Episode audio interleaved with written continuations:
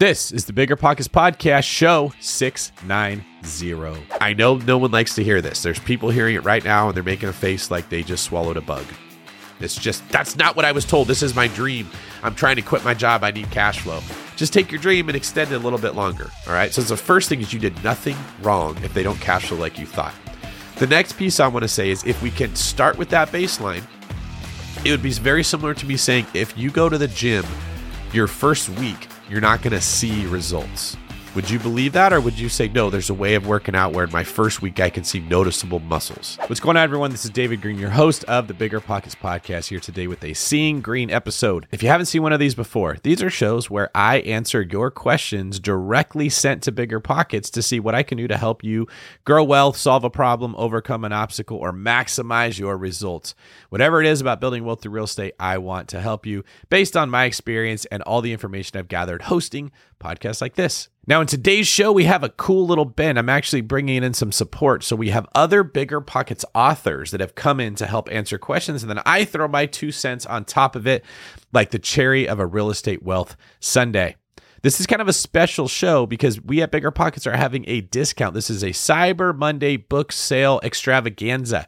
If you've ever wanted to buy some Bigger Pockets books but have been waiting on the sidelines, now is your time to get involved. What's better than low money down? No money down. Now, through Rent to Retirement, you can buy a brand new construction turnkey rental property for no money down.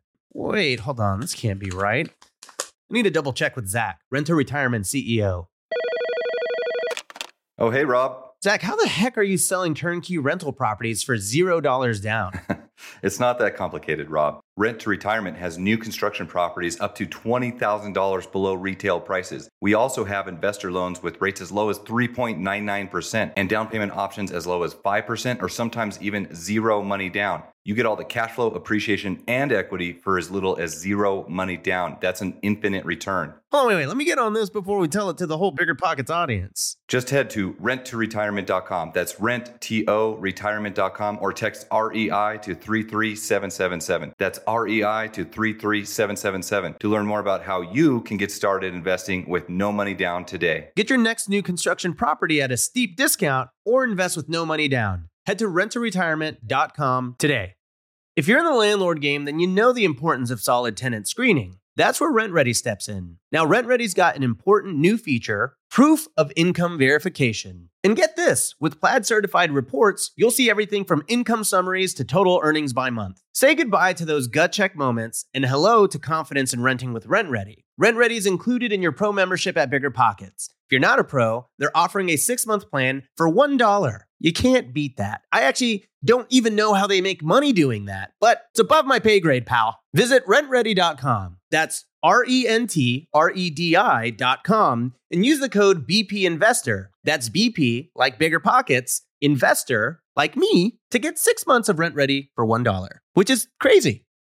Whenever I used to travel, I would get that creeping feeling that I lock my back door. How do I know my property is going to be safe while I'm away? But not anymore, thanks to SimpliSafe Home Security. I'm about to go on a three week trip to Copenhagen, but am I tripping about my trip? Nope. With award winning security and peace of mind from SimpliSafe, I don't need to worry. SimpliSafe is a super amazing alarm system that I actually installed in my house myself personally in less than 30 minutes. And there's so much peace of mind knowing that there's something in place to protect my homes, my goods, and my John Mayer shrine. SimpliSafe systems have high tech sensors that detect break ins, fires, and floods, indoor and outdoor cameras to keep watch night and day, 24 7 professional monitoring at less than $1 a day. Plus, SimpliSafe professional monitoring agents can even help stop crime in real time by speaking to intruders through the wireless indoor camera. Hey, hey, bud, get out of here. It's like that, but it's a lot better, I imagine. And if you buy the system and you don't love it, you can get a full refund with SimpliSafe's 60 day money back guarantee. SimpliSafe has given me and many of our listeners real peace of mind, and I want you to have it too. Right now, get 20% off of any new SimpliSafe system with Fast Protect monitoring at simplisafe.com/pockets. There's no safe like SimpliSafe.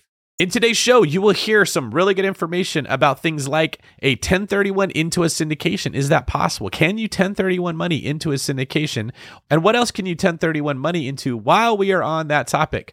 We talk about what to do with equity in your home, more specifically, how to make sure that your equity is working for you and options that you have to make more money with existing equity. This is a really, really, really important concept, especially right now in the market cycle, as many properties have appreciated in value, but it's becoming harder harder and harder to find the next deal. We talk about how relationships can make you money. Pat Hiban gives some very good advice about what you can do to focus on making money through relationships and finding the mentor that will help you get to the next step. All that and more with great conversations from live guests with big goals. Today's quick tip is I want to call attention to all the non Robert Abasolos out there. Robert is someone who does not read books. So if you're not like Robert, you're a non Rob, this is for you. Bigger Pockets is having a Black Friday Cyber Monday sale, November 25th through the 28th, and everything is up to 60% off. The Real Estate Rookie 90 Days to Your First Investment book, which is not even out yet, written by Ashley Kehr, is available for pre order only for a limited time. You can only get it until Monday. There's also different bundles you can buy in addition to the books that you could get 60% off on. For instance, there's the Rookie Collection, the Classics Collection, the Creative Strategies Collection, the Gifts Collection, or the New Year, New Me Collection. Each of these collections have books put together that all have similar threads and patterns to help you with specific challenges that you're going to face in your journey. And we're giving them to you for up to 60% off. And you can use any author's name, like mine, David, to get 10% off any books that you're buying in the Bigger Pockets bookstore. Simply go to biggerpockets.com slash store. All right, let's get to today's first caller. All right, welcome everyone to another Seeing Green episode. We are going to kick this one off with one of my favorite things to do a live coaching call. Today we have Chibuzor, who is here to talk some real estate with me. Mr. Chi, how's it going? I'm, I'm good, David. Thanks for having me. How are you today? I'm doing pretty good. Thank you for asking. What is on your mind? What isn't on my mind? no, no. The the the chi is strong in this one. Um, so should I start with my goals? Is that okay? Well, let's start with your problem, and then I'll I'll probably dig into your goals. Okay. So my first problem is I've oh, I've been investing for about five years since 2017. I have done my first property was a Airbnb, so I've managed that for five years. I've done some BRRRRs, I've done some rentals, I've done duplexes, so you can already tell I'm all over the place. And so my problem, or my first question is how do you avoid shiny object syndrome when it seems like everything you do isn't quite profitable? Because the reason I'm jumping is because I tried this and I'm I'm just seeing meager returns. So I keep looking for the next thing. Okay. Before you even go any further, I can tell you one big piece. You're not going to want to hear it, but you're going to need to hear it. Okay. So get ready for some vegetables. This is seeing green. So this can be broccoli, green vegetables here. Real estate is not intended to make you a lot of money in year one. This is going to sound like heresy. Everyone's going to hear this. They're going to get up in arms because from 2010 through maybe 2016 or so, the market was so low that you could just buy a house that would cash flow very strong right off the bat. Okay. That was an anomaly. It is not normal. Good assets usually sell at a price because you make so much money with real estate over time. It's such a desirable asset. There's so much competition for it. You very rarely make a lot of money in year one. This is a buy and hold long term. It's like planting a tree. Trees do not produce fruit when you first plant them, but that isn't what gets talked about.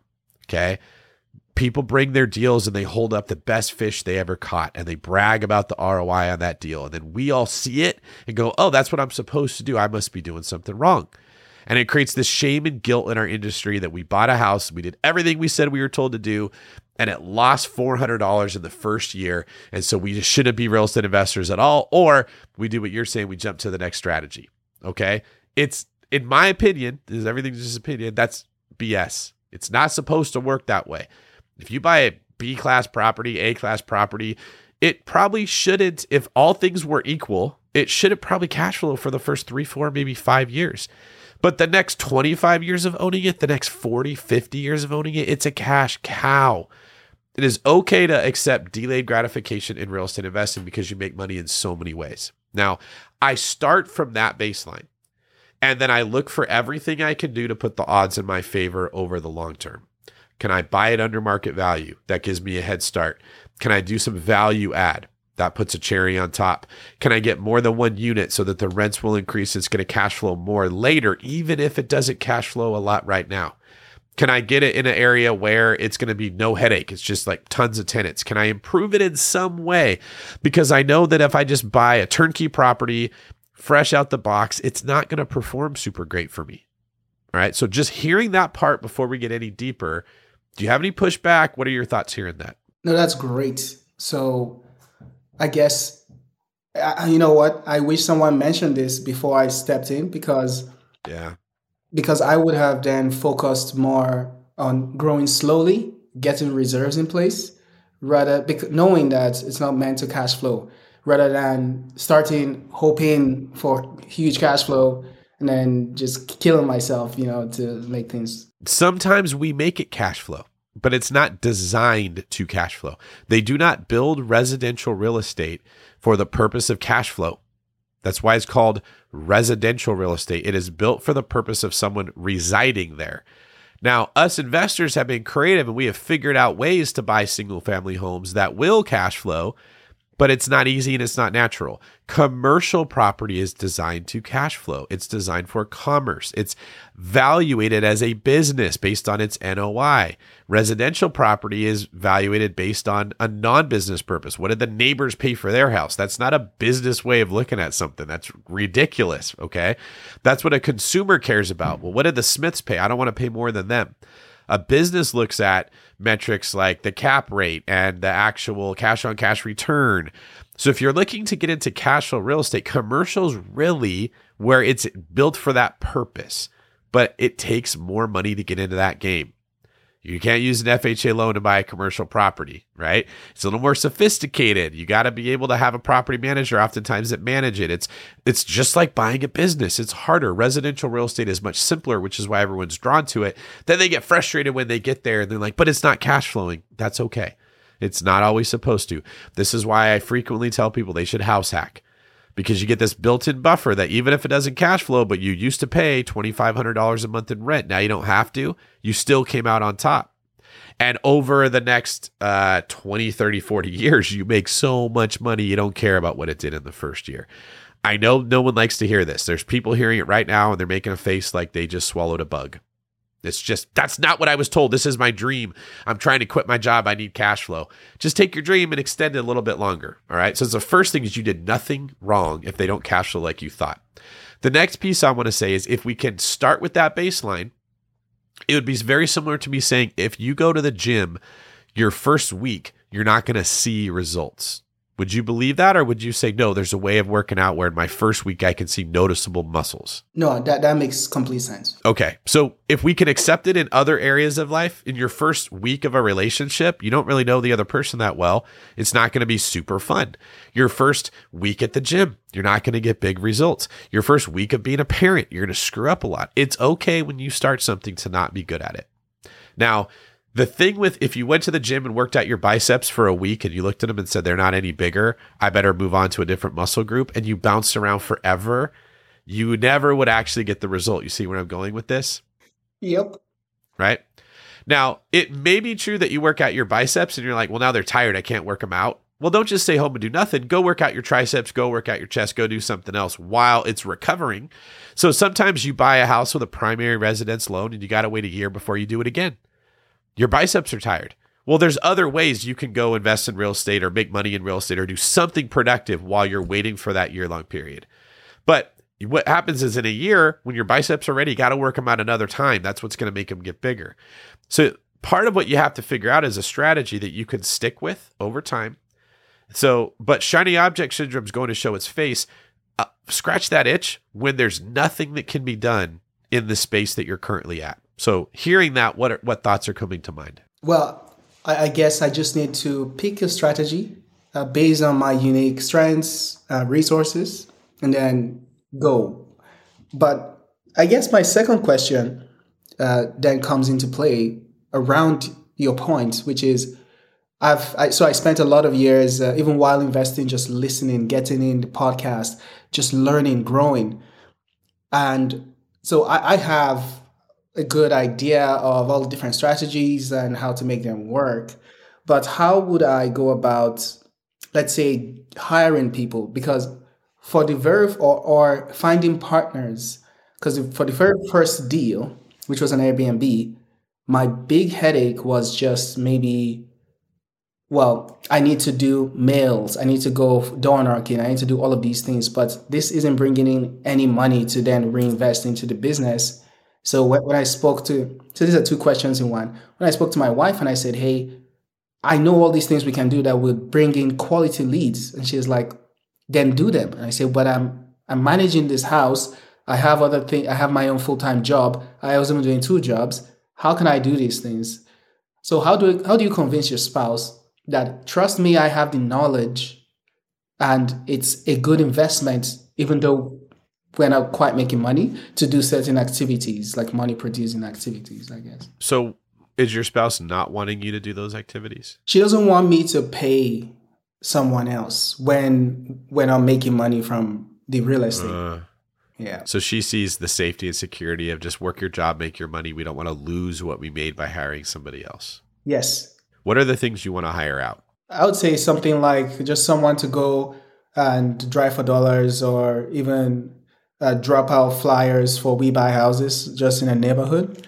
Okay. Uh, just things. Can you uh, find a person who loves real estate as much as you do and drops off the flyers and can get some equity in the deal so you don't have to pay them for their time to go do it? That's, that's, I'm sure it's possible. Um, so my, my, much harder. Okay, go on. No, no. is that what you're saying? It's just hard to find a person that will do that. Yes, and for some reason, I I've been so quiet about my investing because not only I've not needed to work with someone, so I've been using all of my capital. So I've not been able to just I've not had to say this is what I'm working on, this is what I'm working on, and um, also being from where I'm from in the world if you start to show your achievements, people start to ask you for money. So it's um, it's just hard. You have to just. It's a very tricky line to play where I'm trying not to show what I've been doing, but without showing that, you don't get people coming to say, "Hey, how can I work with you? Hey, how can I invest?" So you're afraid that they'll want to take advantage of you if they saw that you were making money in real estate. Just the people back where I'm from, um, but the people in Canada will definitely be saying, "Oh, hey, how can we work together?" So the people back where you're from, how do they play a role in your situation that you have right now with your wife in real estate? They, ha- I would say, the biggest influence is that they've stopped me from marketing on Facebook, which is the primary place I market on. To both, you don't want other people personal. to start asking you for money when they see that you're a big shot realtor. Or ah, yeah, sorry, big the- shot agent. Sorry, I've said the same thing. Investor. Big shot investor. Yes, yes, that's what I'm getting at. Okay. Meanwhile, we know that it's not producing income, right? Like it's a nice house. Uh, it took everything we had. Can you advertise on Facebook and not have your face be in the person talking? Can you hire a person and pay him 30 bucks to record? Hey, if you have a house and you want to sell it, go to this email address, go to this landing page. Can you do something like that? So that goes then to my wife who doesn't want to pay for anything. Okay. So the Facebook ads are the thing you want to put money towards. Your wife doesn't want you to do it. She doesn't want me to pay for anything. Every if you want to do something, do it yourself. Uh, this is so tricky for me because I'm not married, so I don't know what this struggle is, and I've always had the. Uh, my perspective in life is you shouldn't judge like a sin if you've never struggled with it. Okay, so I've never drank alcohol. I've never been an alcoholic, so I don't have an opinion on what it's like to be an alcoholic. I can have an opinion on something I have struggled with. And the marriage is definitely not a sin, but the same principle applies there. If you if I'm not married, I don't like to give advice. What I would probably do if I was you is I would say, listen, I decided to work two jobs. I can either quit one of those jobs or I can work both jobs and we'll set aside 30% of the money from my second job, which we wouldn't be making anyways, to reinvest into real estate. Because now your wife isn't looking at it like we're losing money we've made. She's looking at it like if I want to keep the 70% of the money that comes from his second job, I have to let him put 30% of money towards this endeavor. Would that work? Yes. That's probably the approach I would take. Just say, honey, you know what? I'm just I'm so tired. It's really hard to work two jobs. I think I may need a break and I'm just going to go back to one job. And she's going to start thinking like, well, that's not good. That's less money. And you're like, you know what I what I could do though, if you want me to really keep working this, I need a goal. I want to be able to take you on vacations around the world, and real estate's going to pay for that. Let's take 30% of the money I'm making from my second job and put that towards investing, and we'll keep 70% for security. If you can get her to buy into that, and then she can start to see results that come in from the 30%, and she actually sees that you got a house and you wholesaled it and you made 40 grand or something like that, that's the time to go and say, all right, can we put 40%? Can we put 50%? Right? Can we get to where we're putting 100% of the money from my second job into real estate? And when you when the results are rolling in, my man Chi, the conversation changes from I don't want you doing that to how do we do more of that like this. It's I don't know why it's like that. I've had so many people in my life that just push back, don't want to believe, don't want to listen to the direction I'm asking them to take, fight me on everything and then as soon as they see the results it just immediately goes away. Oh, I'm on, I'm on board. Like it's frustrating because they didn't have faith in you in the beginning when you wanted, but that's human nature. And if you can fast forward how quickly you can get to that point, I think your career can really take off. Awesome. That's a great that's a great idea. Okay. I would if if if there was stock in you, I would buy it right now. You've got the attitude, you've got the work ethic. Everything you're saying is how can I do it? Not but David, this is why it's hard. I can promise you, if I have a conversation with someone and every single time I tell them this is what could be done and their reply is why that would be difficult or why it wouldn't work, I can almost guarantee that person will not be successful when they say, "Oh, I could do this or I could do that," what would it take to get there? If they stick with it, they will be successful. You've got the right attitude. I wish more people thought like you, and I can promise you you're going to be good at this. You just keep asking those right questions and keep pushing forward. Awesome. Thank you. Thank you. I have a second question. Okay. So I lis- recently listened to the residential uh, assisted living one. And again, I would say it's a shiny object, but I would say it's a shiny object because I've run an Airbnb, I've bought fixed and flipped homes. So I understand everything they're saying, uh, and it just makes sense. It's it's real estate plus business, and they also mentioned that it has the potential to, like even just one deal can bring you ten thousand and up uh, in revenue. And if you go to a really nice area and you buy right and you have the right demographic, you can make even more money, even though you have to buy a more expensive house, do more expensive upgrades. So, well, the first question I asked was Is it even possible to maybe find a really expensive home? Because you say you've been knocking it out of the park with your negotiations and getting 100, 200,000 in concessions or off the asking price, right? So, yes. would that be a good idea to find a really nice house? It works for the purpose of you have less competition, so you can get a better deal on the asset. Yes. It would be a bad idea from the perspective of when I buy a short term rental or a rental property, I can hire a property manager and say, go rent it out. It's very difficult to do that with an assisted living facility. You have to find an administrator, you have to find an operator that actually has done this before. They have to be willing to do it within your area. It would be easy to find the property, be very hard to run the business. And if you're working two other jobs and you're trying to go find off market opportunities, I think you would get swamped. I don't know for the situation you're describing that residential assisted living facilities would be a good idea. Now, Let's say you came back to me and said, David, I found a person. They have three other homes. They manage all of them. They said, if I find a house that looks like this in this area, they will pay me $12,000 for rent or $20,000 for rent. And I think I can get a property for only $6,000.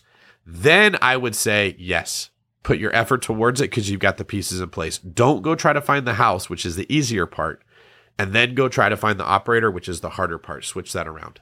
That makes sense. Okay. So what if I dropped? So and this is what I've I've had trouble in the past even attracting investors because I've never needed investors. Uh, I just got I had a good paying job because I'm a software developer, and I got access to a lot of credit from the bank plus my own money. I, I was able to buy, do whatever. Uh, times have changed, and my lines of credits have been closed. So if I dropped my, I, I'm I'm in fact my full time job is gone right now. I'm only doing like a part time job, which is my business. So is it possible now I have the time actually to take on that role as the operator, find the day-to-day manager and the only thing I would need would be funds. Funds from an investor to partner with me buy this property. Uh, I've also been in, ter- in contact with the residential assistant living lady Isabel's team, and they will they do have a course to work us through the whole process. So I can't get the the knowledge, the skills required. Uh, so I guess how would you go about raising capital if I wouldn't be even thinking about raising capital until you already had the knowledge, the skills, and the track record. Okay It's different than what a lot of people say. I don't mean to crush your dreams. My philosophy is you should not spend somebody else's money on something until you have a track record of showing that you can do it yourself. So again, I'm going to say don't let that discourage you. Make that the carrot that you chase. I'm assuming you're not originally from America. Do you know that phrase when we say like the carrot? You know what Yes. I mean by that? yeah Okay. Like let that be the motivational factor that you say, all right, I want to get into that space. I'm going to have to learn the business. Find another person that Isabel connects you with that is currently operating one. Go sit down and talk to them about the challenging parts of the business, the fun parts, see what they need help with. First off, you'll tell if you even want to be in that space if you talk to a person that's doing it. Like I was a police officer, and whenever someone would say, "I think I want to be a cop," I'd say, "Okay, do some ride-alongs." That's where you sit in the car with them and you go around and see the job. That'll let you know if you actually want to be a cop or not. When you actually see what the person's doing every day and what emotions they're going through, do something similar. And if you like it, start asking the question of how you could help them. See if you can help with their business, right? When you add value to that person, they start to get comfortable with you. Now, at minimum, you could probably raise money and say, Look, I'm going to raise money to buy the house. I'm not going to run the business. They're going to run the business. And I've been working together with them for six months or 12 months. And they're the operator, and you bring them in to talk to the investor who wants to know who's going to protect their money. But it's a form of building a team.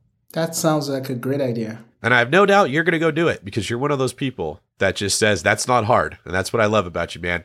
Like the minute I say that to someone else and they go, oh, that would be uncomfortable, they don't want to do it. You hear that, you're like, that's all I got to do?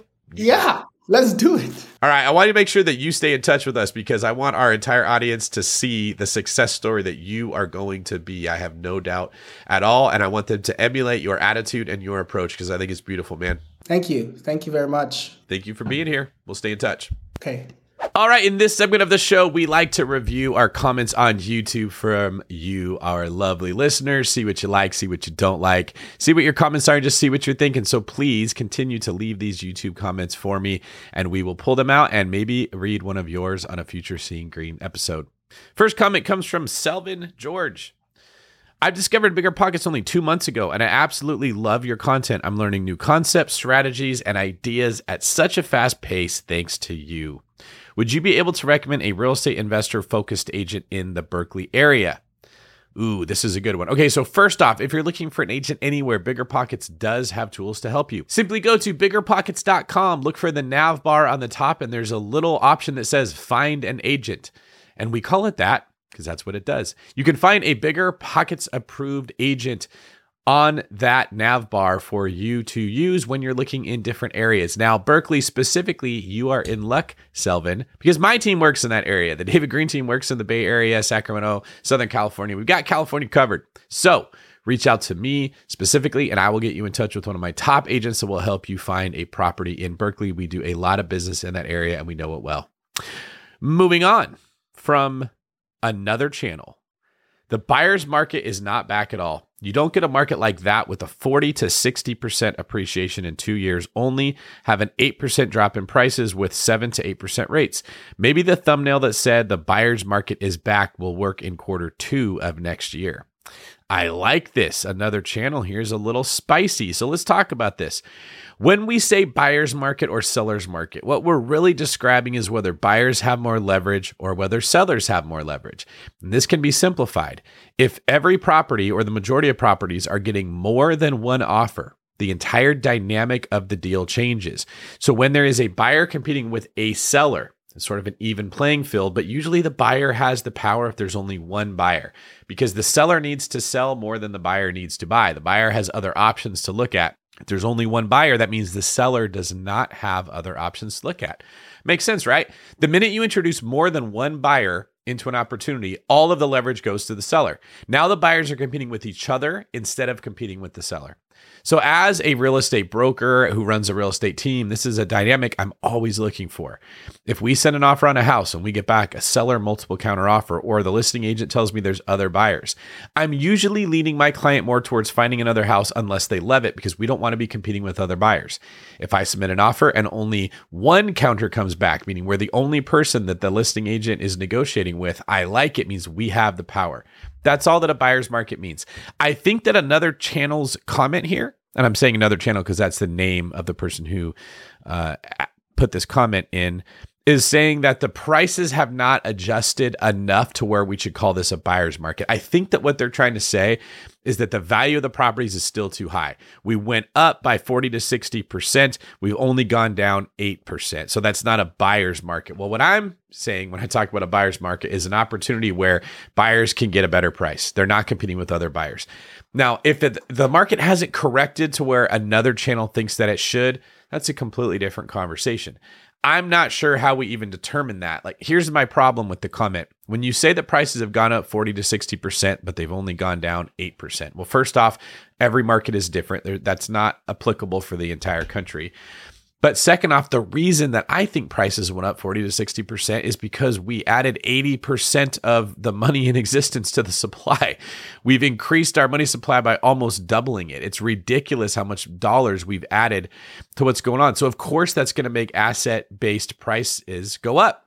That would make sense. That's inflation.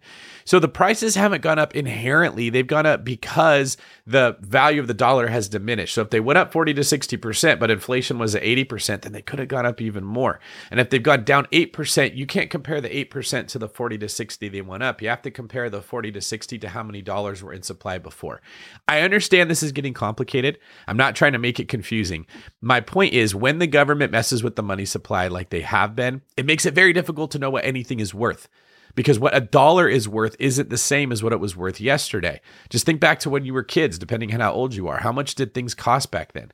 Do you guys remember a time when gas was like a dollar thirty a gallon? I'm not trying to make myself old. It's not like I was running around on, in a horse-drawn carriage or anything. But when I first got my license, gas was less than two dollars a gallon like how we actually use change for stuff. You could save when I was a kid, you could save coins and it was a meaningful thing. You could go buy a GI Joe with quarters that you had saved up. The quarters mattered. I don't think coins matter at all. We almost forget that they exist. We don't even use uh, hard money like that anymore. So, another channel, I appreciate what you're saying. I would probably disagree with you that the buyer's market is not back. I do agree with you that it's because we have a 7 to 8% rate increase that has caused the prices to go down buyer's markets are not based on price and neither are seller's market. A buyer's market or a seller's market is an indication of who has the leverage in that negotiation, not the price point that the negotiation is starting at. If you think prices are going to keep going down, I hope they do. I'd love that. I'll buy a, home, a whole bunch more real estate if that happens.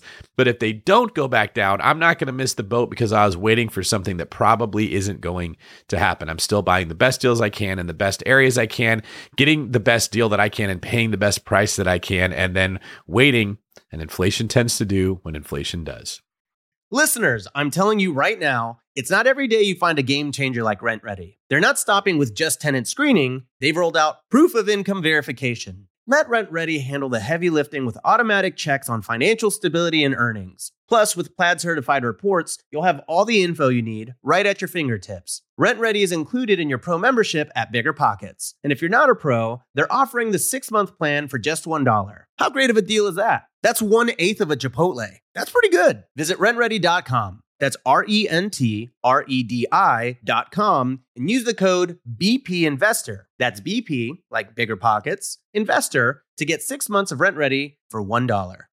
Whenever I used to travel, I would get that creeping feeling that I locked my back door. How do I know my property is going to be safe while I'm away? But not anymore, thanks to SimpliSafe Home Security. I'm about to go on a three week trip to Copenhagen, but am I tripping about my trip? Nope. With award winning security and peace of mind from SimpliSafe, I don't need to worry. SimpliSafe is a super amazing alarm system that I actually installed in my house myself personally in less than 30 minutes. And there's so much peace of mind knowing that there's something in place to protect my homes, my goods, and my John Mayer shrine. SimpliSafe systems have high tech sensors that detect break ins, fires, and floods, indoor and outdoor cameras to keep watch night and day, 24 7 professional monitoring at less than $1 a day. Plus, SimpliSafe professional monitoring agents can even help stop crime in real time by speaking to intruders through the wireless indoor camera. Hey, hey, bud, get out of here. It's like that, but it's a lot better, I imagine. And if you buy the system and you don't love it, you can get a full refund with SimpliSafe's 60-day money-back guarantee. SimpliSafe has given me and many of our listeners real peace of mind, and I want you to have it too. Right now, get 20% off of any new SimpliSafe system with Fast Protect monitoring at simplisafe.com/pockets. There's no safe like SimpliSafe. You might think you want real estate, but that's not true. What you really want is passive income. With new investors struggling to find deals or get enough money to buy them and veteran landlords tired of the constant tenant phone calls, is there a better alternative? Actually, there is. Short notes from Connect Invest. Connect Invest is an online investing platform that allows you to easily participate in passive real estate investing, and all you need is $500 to start. Short Notes collectively funds a diversified portfolio of commercial and residential real estate projects across acquisition, construction, and development phases. You'll earn a fixed monthly income without the hassle of owning or managing real estate. Head to connectinvest.com/bp to create your account. Fund your digital wallet with at least $500. Select from 6, 12, and 24 month short notes with annualized return rates up to 9%. Then sit back and let your monthly returns roll in. Join today by visiting connectinvest.com/bp. connectinvest.com/bp. We're always looking for ways to improve, searching for better. But when it comes to hiring, the best way to search for better is by matching with quality candidates. If you need to hire, you need Indeed. Indeed is your matching and hiring platform with over 350 million global monthly visitors, according to Indeed data, and a matching engine that helps you find quality candidates fast. Ditch the busy work. Use Indeed for scheduling, screening, and messaging so you can connect with candidates faster. And Indeed doesn't just help you hire faster. 93% of employers agree Indeed delivers the highest quality matches compared to other job sites, according to a recent Indeed survey. Leveraging over 140 million qualifications and preferences every day, Indeed's matching engine is constantly learning from your preferences, so the more you use Indeed, the better it gets. Join more than 3.5 million businesses worldwide that use Indeed to hire great talent fast. And listeners of the show will get a $75 sponsored job credit to get your jobs more visibility at Indeed.com slash BiggerPockets. Just go to Indeed.com slash BiggerPockets right now and support our show by saying you heard about Indeed on this podcast. Terms and conditions apply. Indeed.com slash BiggerPockets. Need to hire? You need Indeed. All right. Our next and last comment comes from Gator Gator. Buyer's market? You mean banker's market. I can't afford the higher rate just like I couldn't the seller's higher price. Landlords, cash buyers, and banks control this market. All right, Gator Gator, I can understand the frustration that is clearly seeping through your comments here. What you're saying is, well, when rates were low, I couldn't afford the house because the price was too high. And now that rates are high, the prices come down, but I can't afford the house because rates are high. I just can't ever afford a house. And here's what I would steer you to there's a reason this is happening. Okay. It's not a conspiracy that the world has against investors to keep prices high so we can't buy houses. Because you know who else has this same problem? the people that are trying to buy a house for themselves to live in, the people that are scrimping and saving, trying to get every dollar they can so they don't have to rent. You know who else has the problem? Renters whose rents keep going up as home prices keep going up and they have to keep paying more than before. This problem is universal. We all have the same thing. Housing is too expensive. Now, rather than getting mad about it, I would advise you to ask the question why? Investigate. Go a little deeper. Get your Batman on, the world's greatest detective. All right, let's actually ask Batman. Batman, what do you think is going on with high home prices? I'm glad you finally asked. It's really an issue of supply and demand. There are not enough properties and too many people that want them. A simple understanding of economics would bring a lot of light to the situation. And I like your green light, Dave. There you go, folks. You heard it from Batman himself. Prices are too high because there are not enough homes and too many people that are trying to buy them.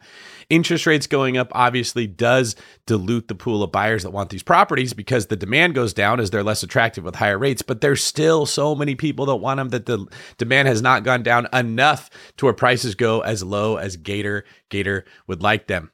So Gator Gator, you got a couple options. You can invest in a different asset class that has different supply and demand fundamentals that might be skewed in favor of the buyers. Problem with that is when things turn around, those assets are not going to increase in value as fast as real estate does, which is probably what you like about it in the first place. You could look for a market where there are less people looking for the same homes as you. That puts the buyer in an even more favorable position as prices will have come down further than areas where they haven't. Problem with that, same thing. There's not as many tenants that want those those properties. They don't go up in value as much in the future and rents don't increase. What we always find when we come back circling around looking at every single option is the reason that homes are hot and everybody wants to invest in real estate is the same reason you're here listening to this podcast. You want them too. Everybody does. They are far and away the best investment vehicle that we have so far in this country. And now that information like podcasts like this and books and blogs are putting this out, eh, the secret's out. This used to be the thing that, you know, one or two people in town had figured out and they made a lot of money investing in real estate and everybody else was afraid of it because of leaky toilets. Now we have so much software, so much support, so much information, stuff like the forums on Bigger Pockets where people can go in and get questions answered. You don't need to know the old person in town. It's the secret is out.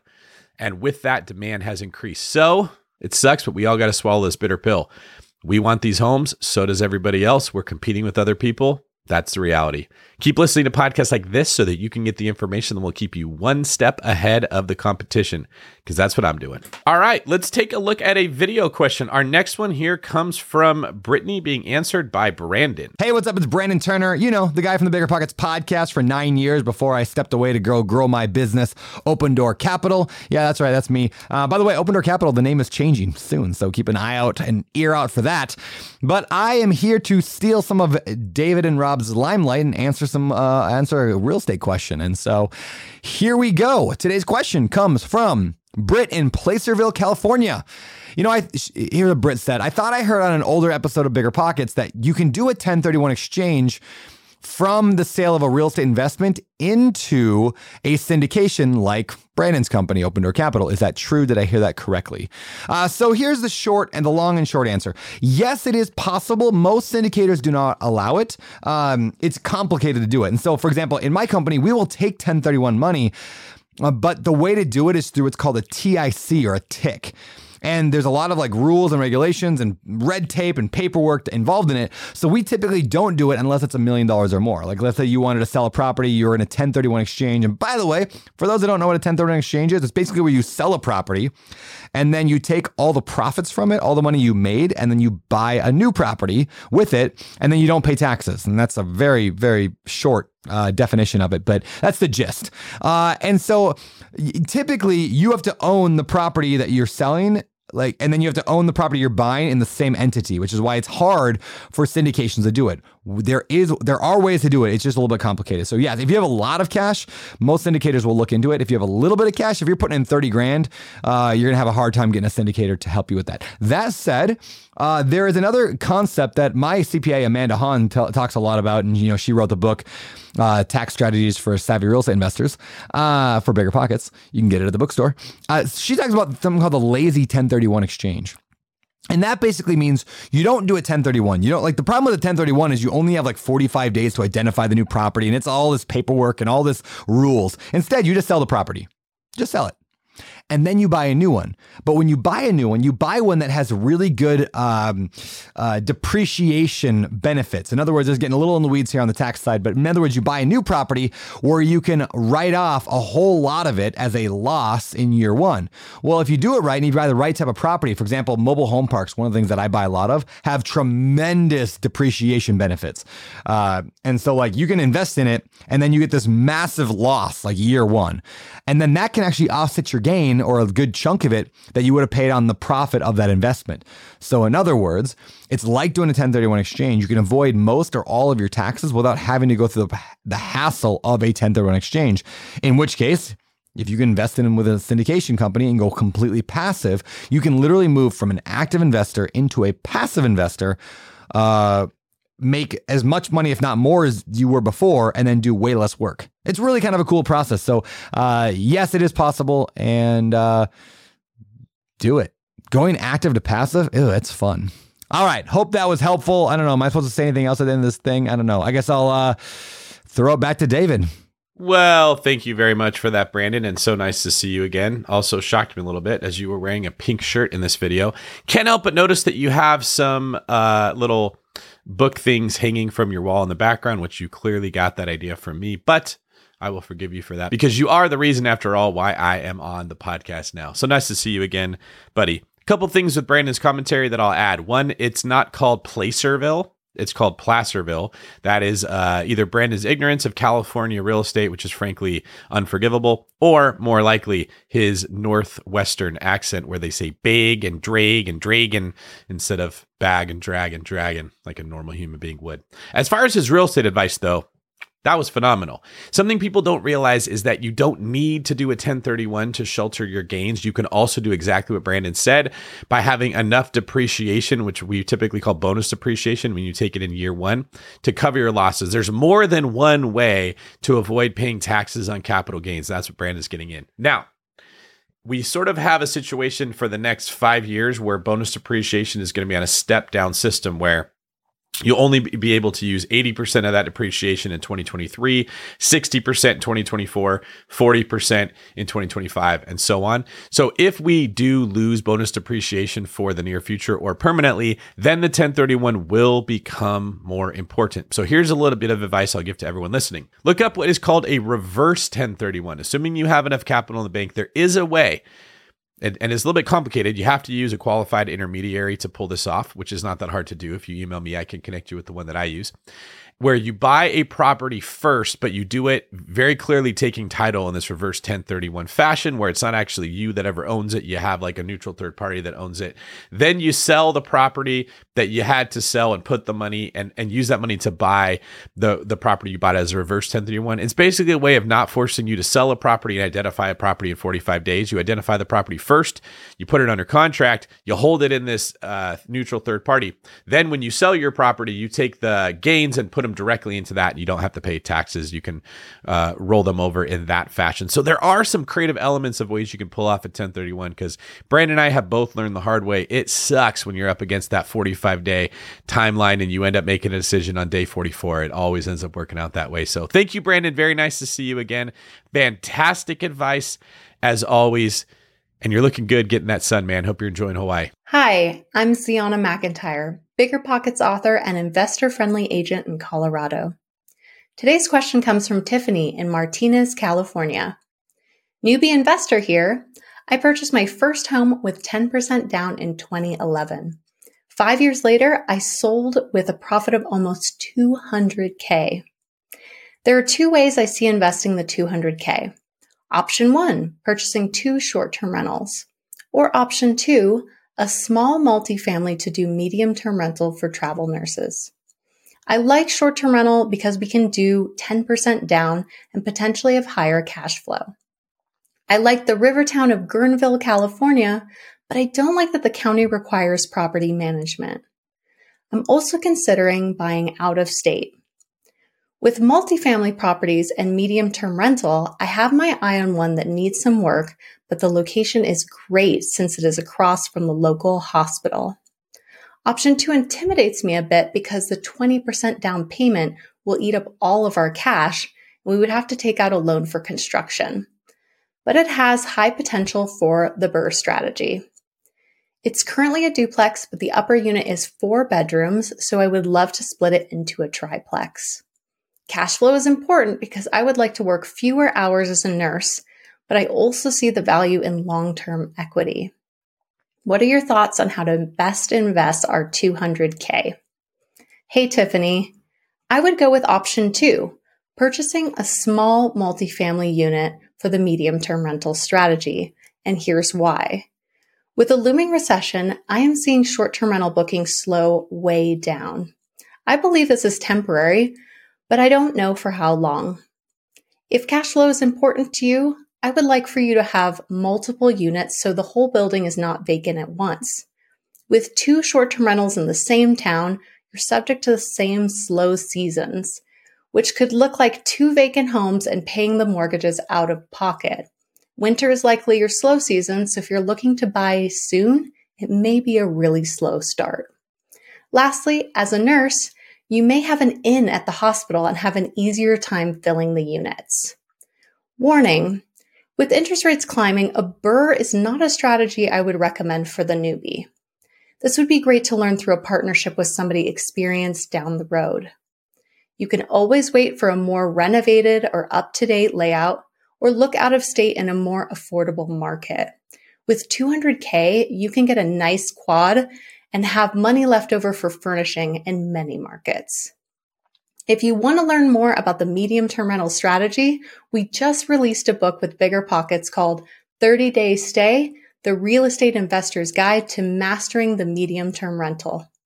You can pick it up at biggerpockets.com slash pod 30. Now I'll pass you back to David. All right. Thank you, Zeona, for your advice there. I've got a couple books as well Long Distance Real Estate Investing, the BRRRR book, the Real Estate Agent series, Sold, Skill, and Scale will be coming out early next year. And then I've got another book in the works right now that's going to be an overall banger. It's going to be on uh, wealth building from a holistic perspective, including real estate, but not only real estate. And I think it's going to be amazing. Uh, I also noticed that Zeona pronounced uh, Gurneyville as Gurnville, so she's now in Brandon Turner status as mispronouncing California cities, which is very funny because like you rarely ever hear about these cities getting mentioned. I'm sure that that was the first time either of them had ever even read those names.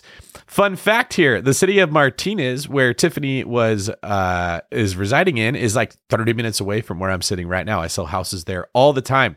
So Tiffany, if you don't have an agent, reach out. I'd love to help you. Here's my advice for you Martinez and a city right next to it, Concord, which I'm sure you're familiar with, have really, really good options for house hackers. So these were homes that were built a long time ago. They're older cities. Fun fact the city of Martinez is actually responsible for the name of Martini. The Martini was developed in Martinez at a bar there, and that's why it's called that. Pretty cool, right? Well, they have these homes that were built a long time ago and have had extensions added onto them. So they originally 1,100 square feet, then they built up, so they have another floor, then they built out, so they have a third thing, and they work really good for splitting one property up into several different units. I can sense a little bit of analysis paralysis going on as you're trying to go through your options. I've got option A, here's all the great things, here's the bad. Same for option B, same for option C, and you're just wheels are spinning trying to make the perfect choice to invest your 200K. Take some pressure off. Buy one with a primary residence loan. Put 3.5% down, put 5% down, put less of your money down. Move into it, rent out the other two units in that property. Then move out and do the same thing again next year with another primary residence loan. The house that you just moved out of becomes the rental that you're in analysis paralysis trying to decide if you want to buy. The cool thing is, you don't have to make the perfect choice when you're only putting 5% down. When you're putting down 20 or 25%, you got to get it right. You got to get that ROI as high as possible. You take a lot of, of pressure off yourself by buying a house as a primary, moving out in a year, and making it into a rental. You could do this and you could actually watch, as crazy as this sounds, you could watch your savings grow from 200 to 220 to 250 to 280 to 300 at the same time that you are buying properties because the down payment on a primary residence is less than the money that you can save working as a nurse. So you get the best of both worlds. You get properties that become rental properties with low down payments, and you continue to save your money. So you get all the security that comes from having money in the bank with the long term benefits of real estate. Look, it's staring you in the face. I'd love to help you with this, but if it's not going to be me, this is a strategy that I would highly recommend that you pursue. You can buy a house a year for the next 10 years, end up with 10 rental properties plus whatever the heck you want, all while growing that savings at the same time. All right, we have time for one more question. And in this one, one of my original mentors, Pat Hiban, answers a questions from Kyle in New Jersey. What is up, everybody? Pat Hiban here, and I have a question from Kyle out of New Jersey. Kyle uh, has done one flip. Uh, he says, I'm 21 years old, looking to get into real estate full time. I work in the heating and air conditioning business and a part time agent. Did my first flip and I did really well on it. What advice do you have for a young guy who wants to do more? Well, if you, it seems like you got the secret sauce about, uh, about the flip. I would emulate exactly what you did on the first flip and do it on the second one. I would uh, just keep building.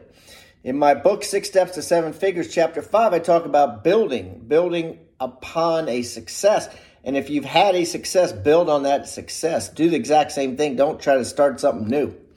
His second question is uh, Do you have any tips on finding a mentor? I love this question. Um, you know, mentors and mentees are fascinating uh, subject, and I think the best thing you could do for finding a mentor is just kind of look out there, look who's doing it, who's doing the flips, who's the biggest real estate boss out there, who's the biggest landlord, who's the biggest real estate agent. Uh, call them up, and and I say call them. Don't wuss out and email them um, or try to IG them. Um, call them and say, um, you know what can I do to earn a cup of coffee with you? And then bite your lip. Hold it. Don't answer. Let them answer. What can I do to earn a cup of coffee with you or earn uh, a half an hour lunch with you? Uh, and they might say something like, hey, donate to my charity. Or they might say, um, I don't know. They could say anything, but you're giving them an option, and uh, and get together with them and follow up. Now, the key with any mentor is whatever the advice they give, act like you are massively paying attention. Write it down, and then when you leave, go home and immediately take action on what they told you. Because if you don't take action, they're going to ignore you next time you call. But if you take action and you go, Hey, I want to let you know that those three books that you recommended, I bought, I've read them through, I've highlighted through. They're amazing. These are my favorite parts. Thank you so much for that. Can you give me three more books? They're going to give you three more books to read, or whatever it is, whatever they tell you to do, show them that you actually move forward on it. Huge importance. Um, what would your thoughts be on uh, someone thinking of starting a brokerage property management company in the state of Florida in the next few years? Um, you know, I don't know about how the state of Florida works compared to New Jersey, but I would question why would you do that? Why wouldn't you just do it in Jersey if you're from Jersey and you know Jersey upside down and out and you're you know, businesses in Jersey and the people you know are in Jersey. If you don't know anybody, I think it's going to be quite difficult to go down there to Florida out of the blue and just open up a brokerage, truth be told, especially if you don't have any income out there. Now back to David Greene. Doesn't Pat just have a voice for radio? And now back to David Greene. It's like he was made to do that. A lot of people don't know this, but Pat was at one point the top agent in all of Remax, and then later the top agent in all of Keller Williams, meaning he sold more houses than every other agent in each of those companies when he was there. He's also one of the founders of GoBundance and an overall great dude. All right, I don't think I have anything to add to that advice. The only thing I might say different is I'm guessing, now this is me speculating, that the reason the caller wanted to move to Florida, open a brokerage, is they see the population is moving there and they're thinking, oh, here's some opportunity. I think what Pat was getting at is that opportunity is more about more than just demographics and what the numbers are saying. It's more about relationships. And if you don't have relationships with people in Florida, you're not going to find people to do business with you. So I thought that that was a good point the way I tend to think, if you're a single person, you don't have a family you got to worry about, you can go do whatever you want. Build one in New Jersey at the same time you build one in Florida, or build one in New Jersey, then start one in Florida, because the skill sets are going to be very similar. You just got to have people in place to run each one. I'll also say this if you're a person who runs a halfway decent property management company, you'll get all the business. Very, very, very, very, very difficult asset class to succeed in. It's very hard to keep your tenants happy and your landlords happy. Pretty much everyone hates you all the time. But if you can solve that challenge, if you can overcome that obstacle, you'll get all the business. And the last thing I'll say when it comes to property management is most property management companies don't make money. They don't make good revenue from their model. Their margins are incredibly slim. Their turnover is very high. You're constantly training new employees and hiring new people who get burned out because they're everyone's angry at them from both sides and there's not a lot of money to be made. You make your money by the relationships within the business. And what I mean by that is you have the landlords who will let you sell their house if you're a real estate agent and you make money on the listing commission, or they will sell their house directly to you if you're an investor before they put it on the market. So most people that do well as property managers are not doing it for the money, they're doing it for the relationship. So there's something there. like Pat was saying, focus on relationships if you want to make money. I know it sounds counterintuitive. We tend to think money or relationships, but the best money comes from the best relationships. All right, that was our show for today. What did you guys think? We had appearances from lots of people. We had Brandon Turner, Zeona McIntyre, Pat Hiban, Bruce Wayne. There was a lot of different cameos that we had in today's show, and I want to know did you like this, or do you prefer the shows where it's just me, or do you like a little bit of a mix up? Sometimes we bring in some backup for me, sometimes it's just me, right? Even Batman has a Justice League that comes in at times. Marvel fans, please don't be mad at me for referencing DC. It's all just an analogy. Lastly, please subscribe to our YouTube channel. Just hit that little subscribe button and then leave me a comment telling me what you thought about the show. What would make it better? Do you want to hear more jokes? Do you want to hear more accents? Do you want to hear different topics? Are you like, nope, just the facts, ma'am? I just want to know what's the, the information and leave out all the fluff. Tell us what you like, and we will do our best to cater the show for you. If you're listening to this on an app where you listen to podcasts like the Apple Podcast app or Spotify or Stitcher, please leave us a five star review there as well. Those help us a ton. I want to thank everybody for joining me today. I love making these and I love helping you all make money.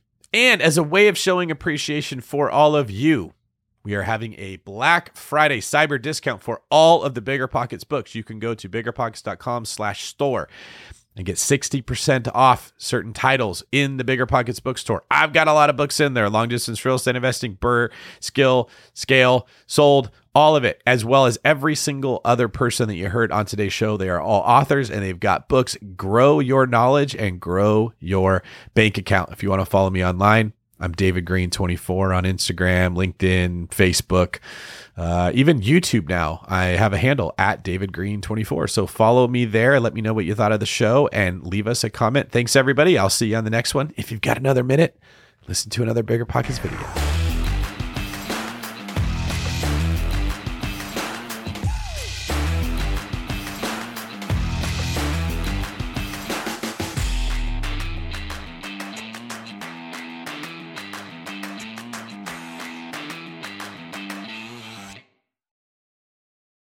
There's a reason small multifamily investing is so popular in the Bigger Pockets community. With just a 3.5% down payment, you can own up to four different units. Think about it. If you house hack and live in one of the units, you still have three different groups of tenants helping you pay down your mortgage every month, four kitchens and bathrooms you could renovate to increase your property value, four different Airbnbs, medium term rentals, or other rental strategies that you can try in one property, all in just one transaction. Of course, the question is where do you find a small multifamily property that you can actually afford? Which market and which deals are best for you? Once you close, how do you manage it, optimize it, keep scaling, and living your life without being tied down to four leaky toilets or four fussy tenants? All great questions, my friends. All to be answered in the upcoming small multifamily bootcamp with Chris Lopez and Leka Devatha. So if you're serious about growing your portfolio with this highly efficient strategy, head to biggerpockets.com slash four, F-O-U-R, today and join us in the small multifamily bootcamp. See you there. The content of this podcast is for informational purposes only. Past performance is not indicative of future results, and all host and participant opinions are their own. Investment in any asset, real estate included, involves risk. Use your best judgment and consult with qualified advisors before investing. Only risk capital you can afford to lose. Bigger Pockets LLC disclaims all liability for direct, indirect, consequential, or other damages arising from reliance upon information presented in this podcast.